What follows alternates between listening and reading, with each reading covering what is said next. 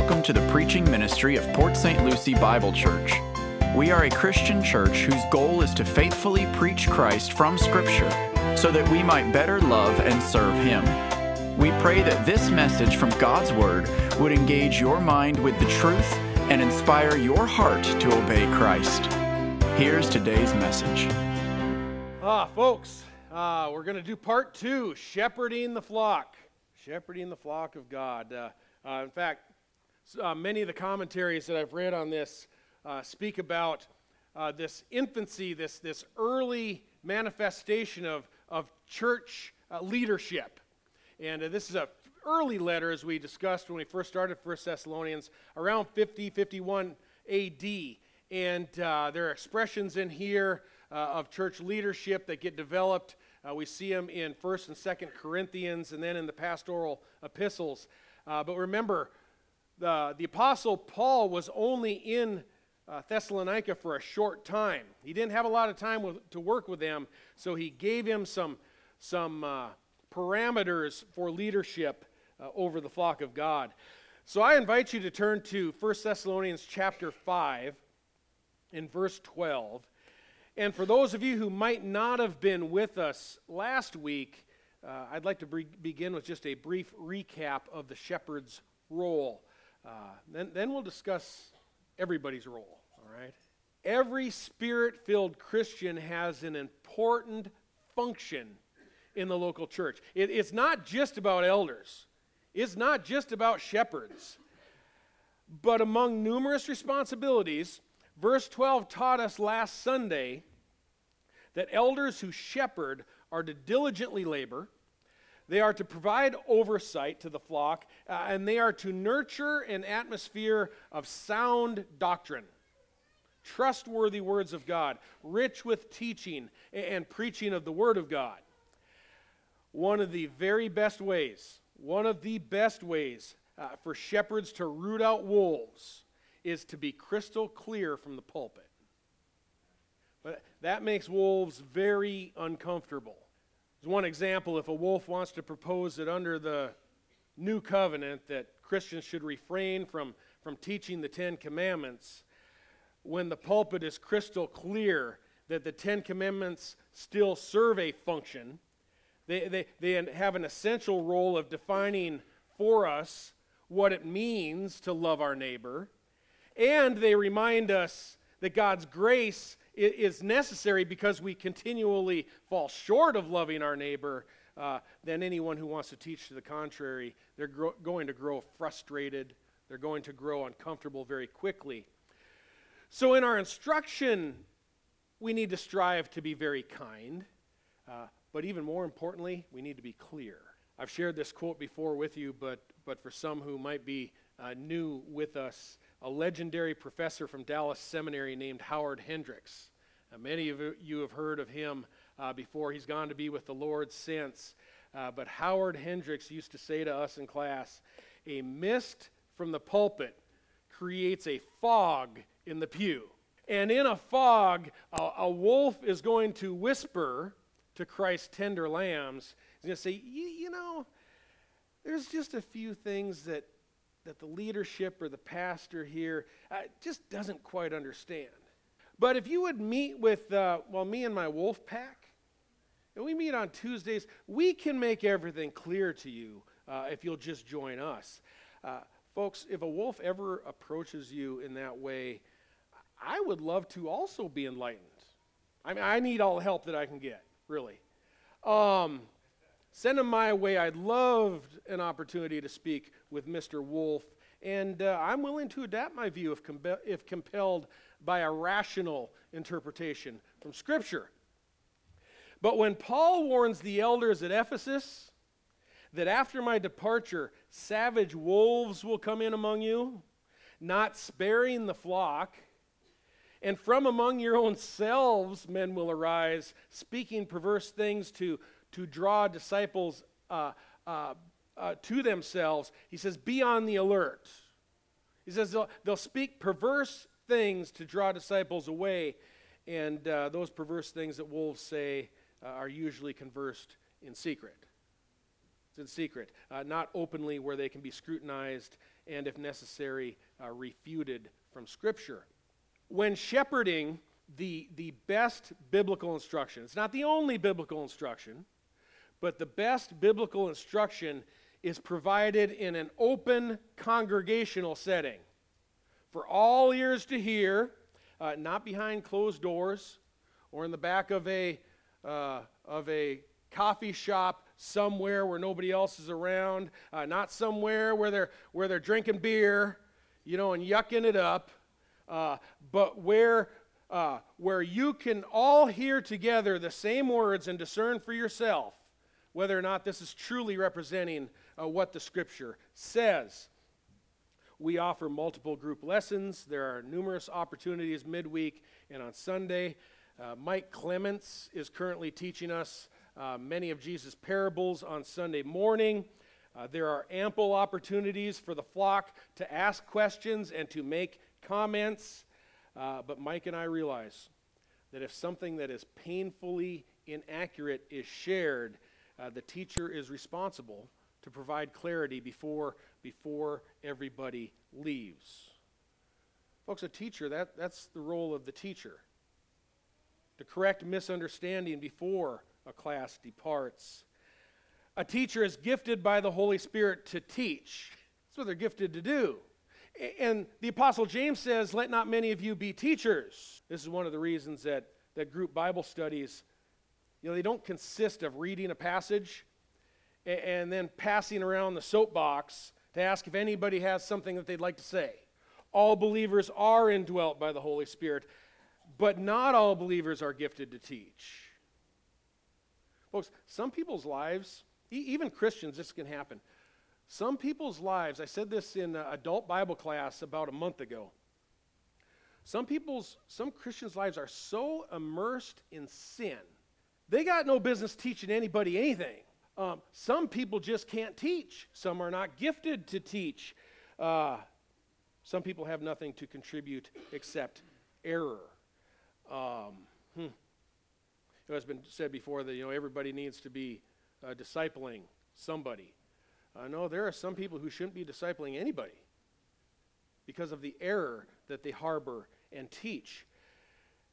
This is one reason that our, our studies are formatted in the way that they are. Uh, it's like most classroom settings that you've experienced in your life. A teacher diligently studies and, and prepares and then stands at the front of the room to teach. And therefore, when verses 12 and 13 urge us to appreciate and esteem those who give us instruction, that does not describe passing around a verse and asking each person, now, what do you think this passage means to you? Because a passage of Scripture does not mean anything different to you than it does to me, than it does to anybody else. A passage of Scripture is written by the writer to mean one thing. We're always searching to mean, uh, to discover what that is. Uh, and these for, uh, for these and other reasons, a person who gives instruction in verse 12, uh, they're not a facilitator of an open form, uh, open forum, all right? Uh, they're not a moderator who, who just, you know, is there to make sure that each individual gets an equal time to speak. it, it isn't politics, and that approach is not delivering instruction at all. Short illustration of, uh, of a church nearby. I won't give the name. You can ask me afterwards if you want. But they had a, uh, an adult Bible class, and uh, the, the husband and wife who headed it up eventually came here because it got closed down by their, by their pastor at this other church. And he came in lamenting at one time after he'd been going here for several months. And he says, You know, we had just the greatest Bible study going on over there on Sunday mornings. And, and, and everybody was just having so much fun. We, we'd read a passage, and everybody got to share uh, what it meant to them on their heart, and everybody had something to, to add in. And he said it was just the greatest thing. This was supposed to be the teacher. And he said, but, but the pastor came and he shut it down. Before the man left, he was asking some other questions about doctrine, and he, he asked Pastor Weiler and myself this. He goes, uh, he said, By the way, I have this question. Do you really think that there's a hell? Wow. Wow. No, we need to be clear. We need to be clear. And before we progress to verses 14 and 15, the emphasis of verses 12 and 13 is to be grateful that there are elders who prioritize biblical instruction. Uh, most pastors, teaching elders, lay leaders, they devote years of their life to learning. Uh, many pursue a postgraduate degree to help them accurately divide the word of truth. I'm one who fully supports a master's degree from a reputable seminary if a person is able to. Um, but a problem can arise. A problem can arise because it is possible for Christians to begin viewing roles of service in the church as being filled not by those who are spiritually gifted, but filled by people who are properly credentialed. Follow me? Christians serving then may become equated with paid, professionalized ministry. And over time, Christians can be, begin to expect that because it's a lot easier, right? Well, they ask, you know, don't we have somebody on staff who can, who can handle that? Or, or, or don't we pay people to teach the Bible and to take care of my kids and my children? Uh, but I'm not qualified for any of this. When in reality, God has gifted each according to how uh, the Holy Spirit has determined. And Ephesians 4, verse 11 states that uh, our shepherds, who are described in verse 12, they, they provide instruction. These pastors and teachers are given by Christ to his church for the equipping of the saints for the work of service to the building up of the body of Christ.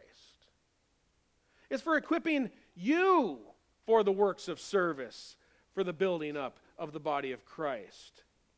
Naturally, Scripture doesn't expect us to pay everybody uh, in the church who performs a work of service.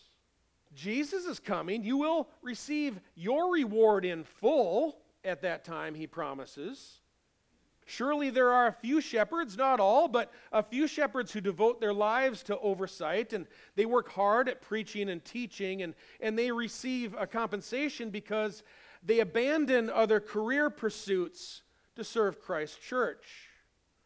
So there are a few that get paid, but not most.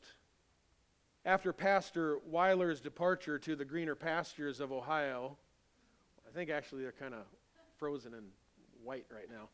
Uh, you can ask him, he'll be here Thursday visiting.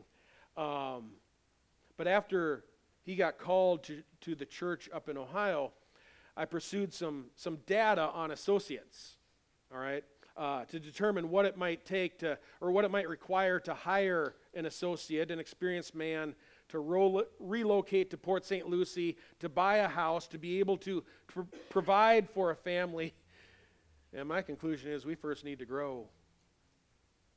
We first need to grow. And during the same inquiry, uh, I came across some enlightening statistics. You're going to like these. This is enlightening statistics about the ratio of paid clergy to the number who are in weekly attendance. I used to hear it, hear it stated that uh, as a pretty consistent uh, guide that uh, you probably need to hire a second pastor by the time you hit around 200, or you're not going to be able to grow uh, uh, any further than that. Uh, our average attendance here over the last couple months has been about 155.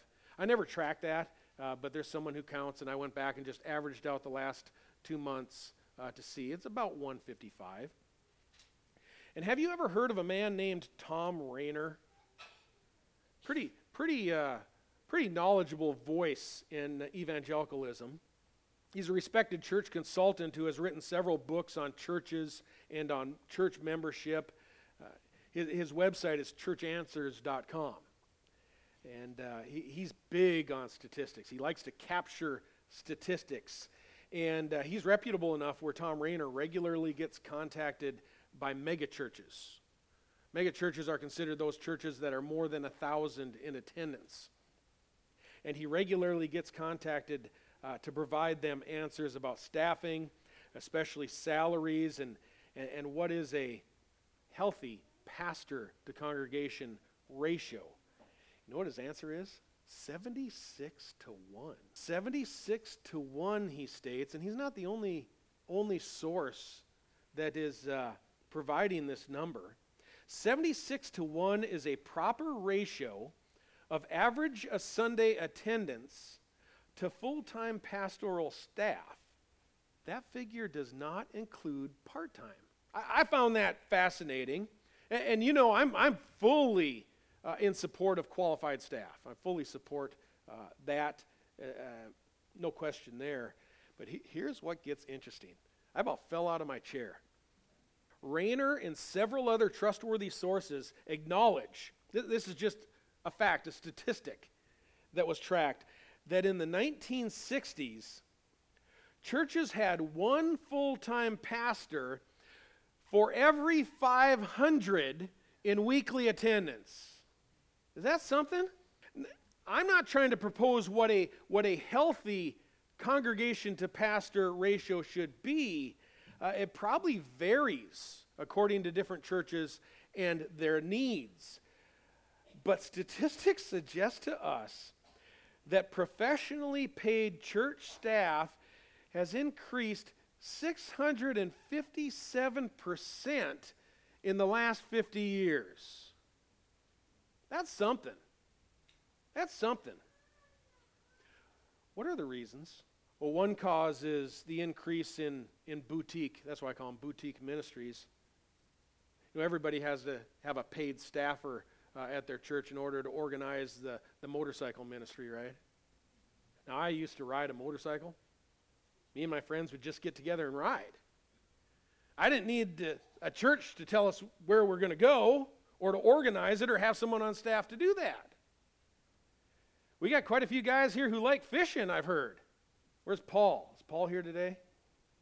Dwayne was talking to Paul uh, last week and talking about how much they love fishing. Dwayne, do you need a church staffer to tell you when you should go fishing? No. You want to go fishing? Go fishing. But increased expectations from Christians of the church facilitating their social life has surely driven some of the demand for increased staff. Another reason is, is probably a greater influence as people have come to view Christian ministry as work usually done better by professionals. Surely there are professionals that can, can serve well. 1 Corinthians 9, verse 14 says that the Lord directed those who proclaim the gospel to get their living by the gospel. I have no doubt there are critical functions where churches have to either contract services or hire somebody.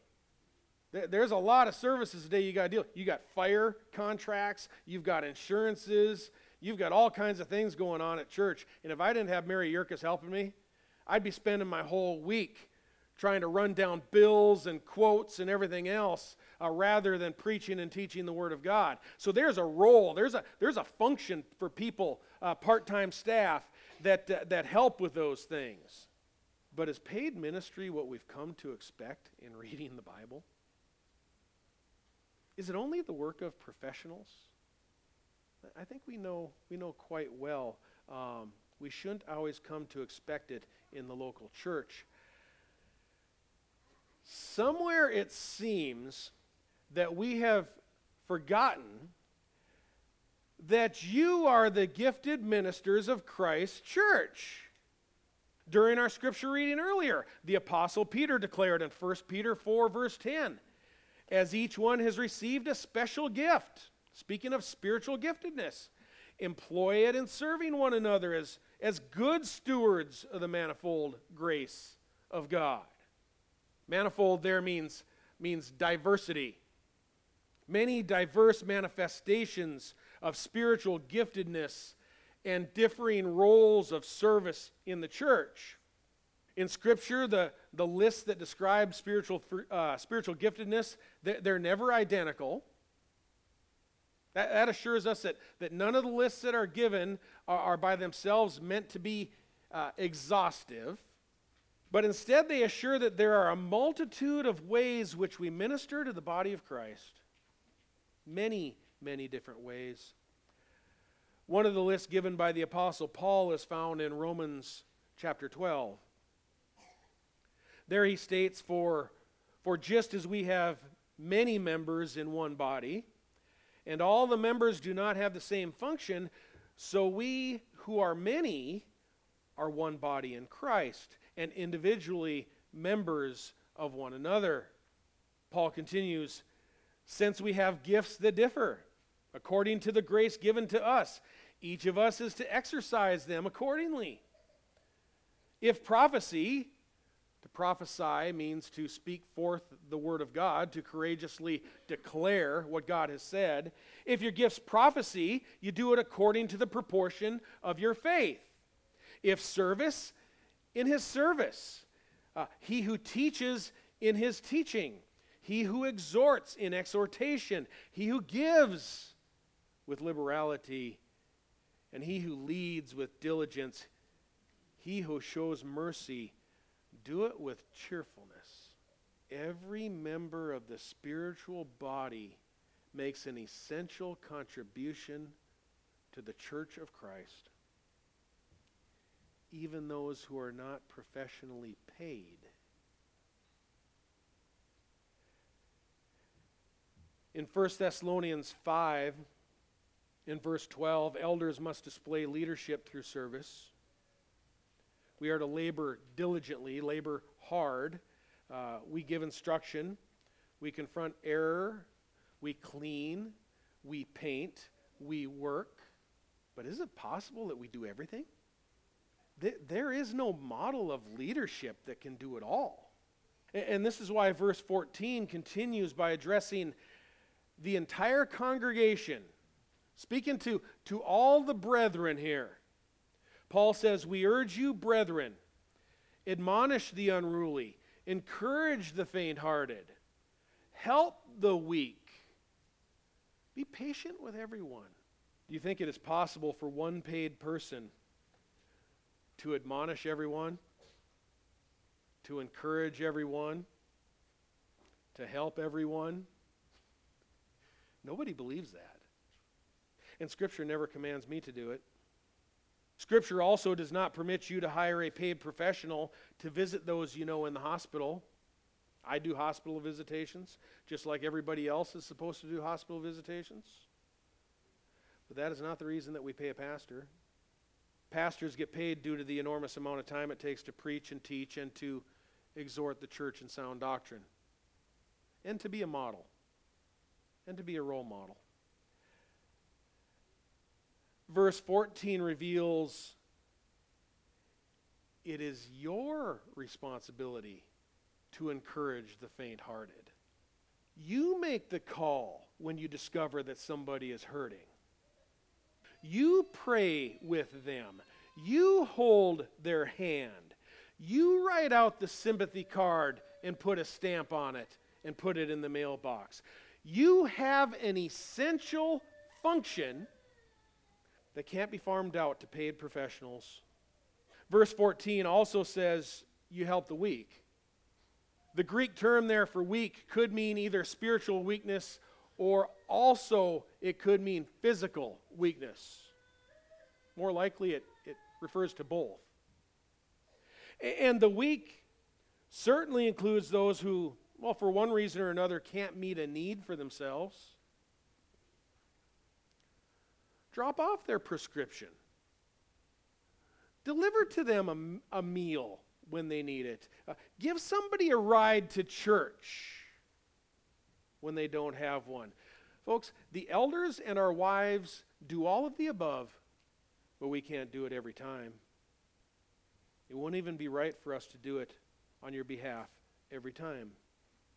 When Christ describes the final judgment, that's found in Matthew chapter 25. It's one of the locations.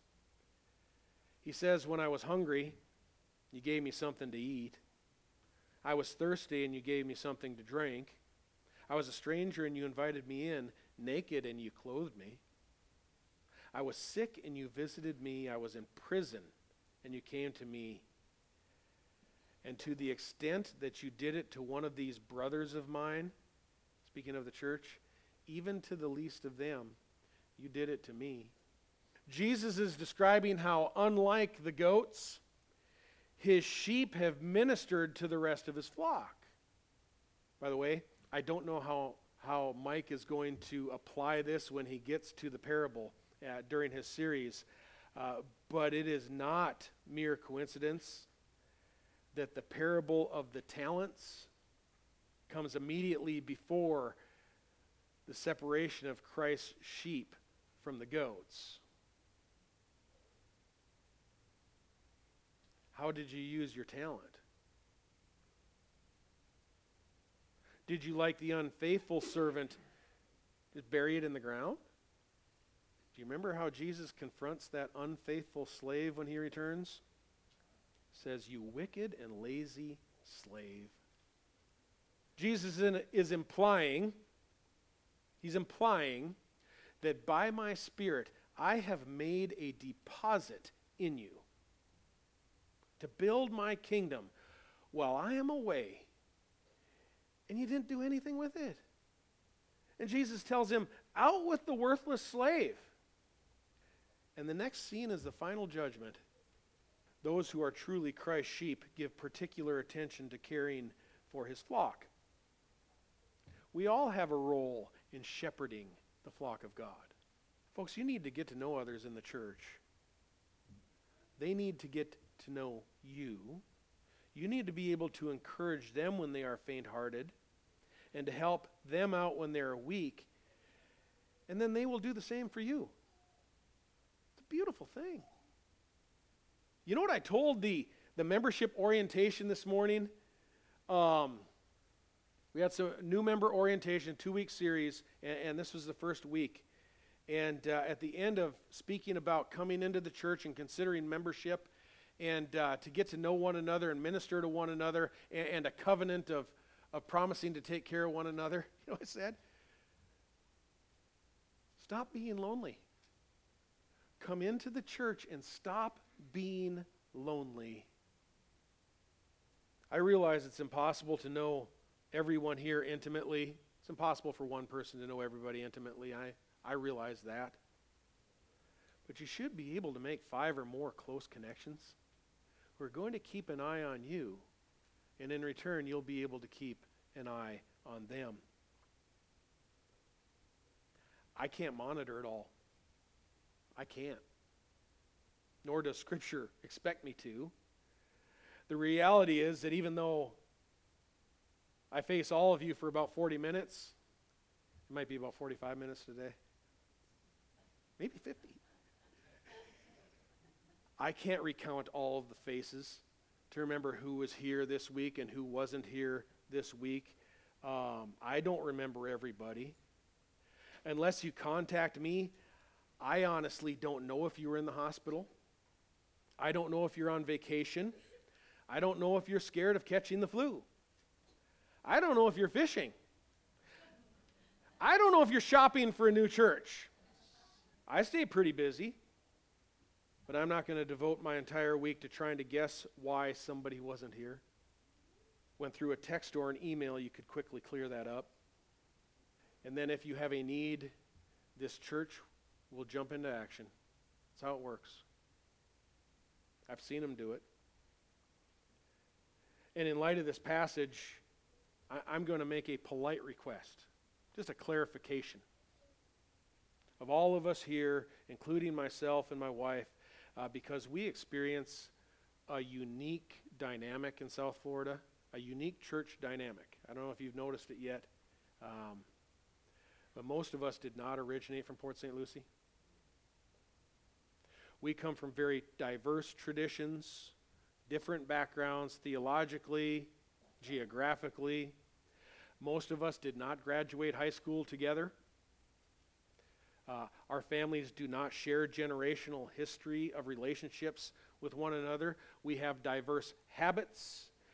Uh, honestly, the rest of us, most of the time, we don't know why you're not here. But here's my polite request you are a grown adult. If you need help, please contact me or one of those close companions who you've gotten to know, and we'll be there. We will be there when you need help. Please don't sit at home expecting somebody to decipher why you were not here, why they did not call. Why didn't you call? That's my request. We want to help when people are in need. We want to encourage the faint hearted. We want to strengthen those who need strengthening. And we have people gifted by God to provide everything that the body needs. We want you to call. We want you to call. But the complaint that is sometimes heard by pastors across the country that I waited at home until, well, nobody called. That's unacceptable. That's unacceptable. We need to let other people know when we have a need, and the church will spring to service. Verse 14 again says, Admonish the unruly. The Greek term for unruly suggests behavior that is out of line. Military would call it disorderly conduct. And it can include any element of life that doesn't conform to what is expected in Scripture. Admonishing the unruly is it's a responsibility shared by the brethren.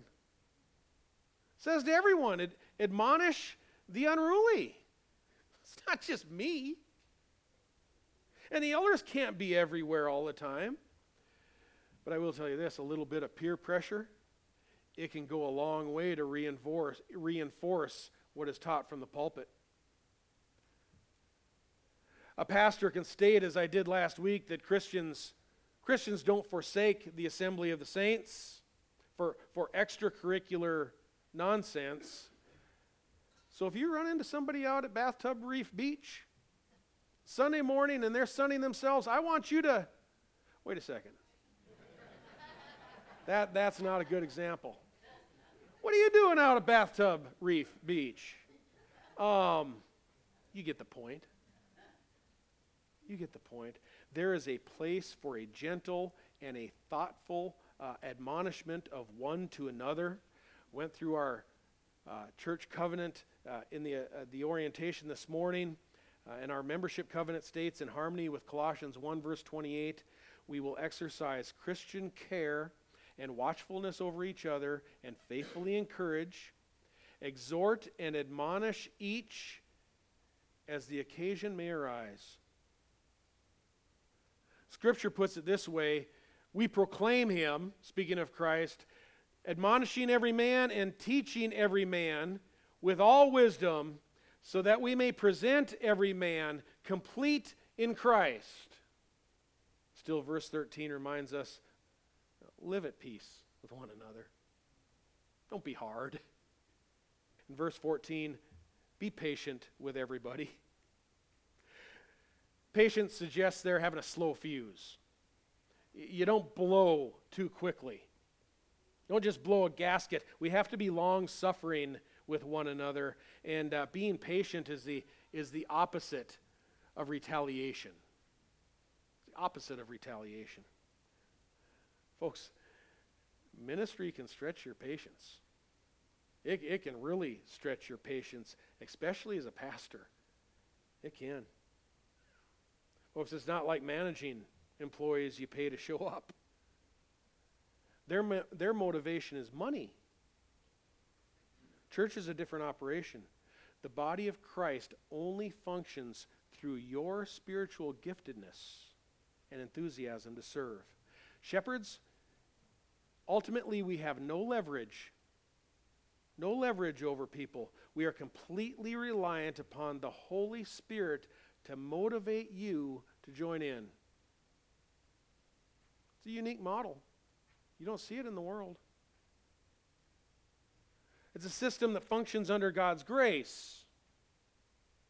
So when verse 15 says, See to it that nobody repays another evil for evil, uh, but be patient with everyone. what would retribution ever accomplish? What would it ever get done?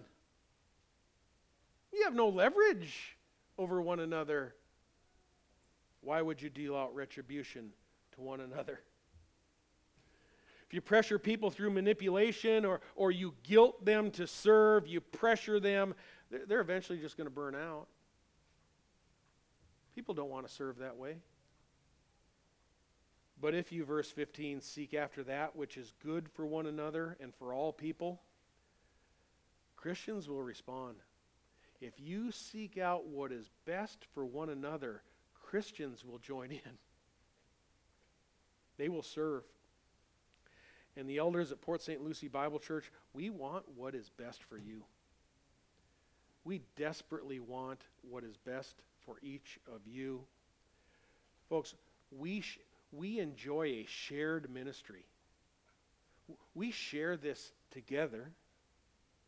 Everybody is eventually going to be rewarded by Christ for serving his church. We're protecting her as he waits for his beloved bride. Folks, love for him has to be our motivator, and love for one another as he loved us. Folks, money, money, eh, some people say, well, I just wish I could be in paid ministry. Um, I'll, I'll, be very honest. Money, money is a horrible motivator for ministry. It really is. It's a horrible motivator. Uh, you must serve out of love whether you're paid or not. Christians, you know yourself, you don't want to be paid for service, do you? Like, I, I don't want to be paid. I just want to give. I just want to serve. Jesus didn't come to earth to make money. He didn't come to be served. He, he came to serve. And through offering his life, Jesus came into the world to save sinners like us. And to understand that God's Son suffered and died, and he bore the guilt and shame of filth like us. The fact that he didn't demand anything in return except love. Folks, that, that ought to be enough.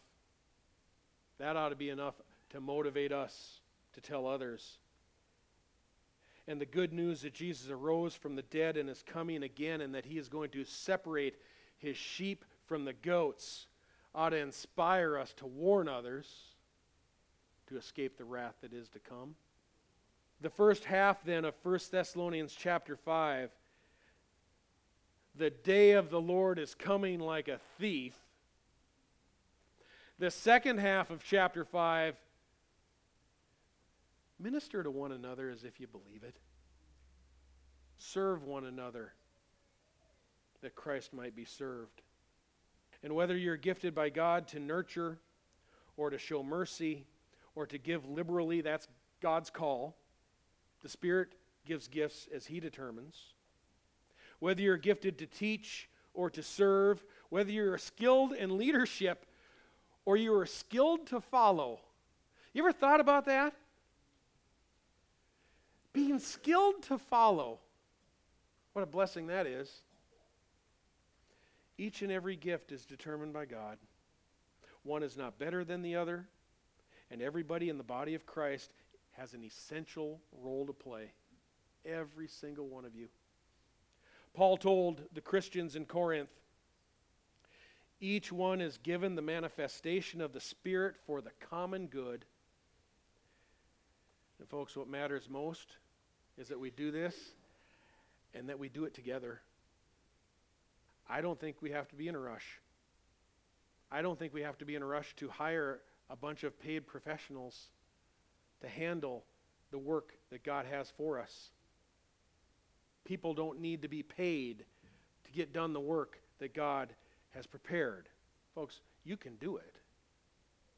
The 16th century reformer named Martin Luther he was not a fan of professionally paid clergy, all right?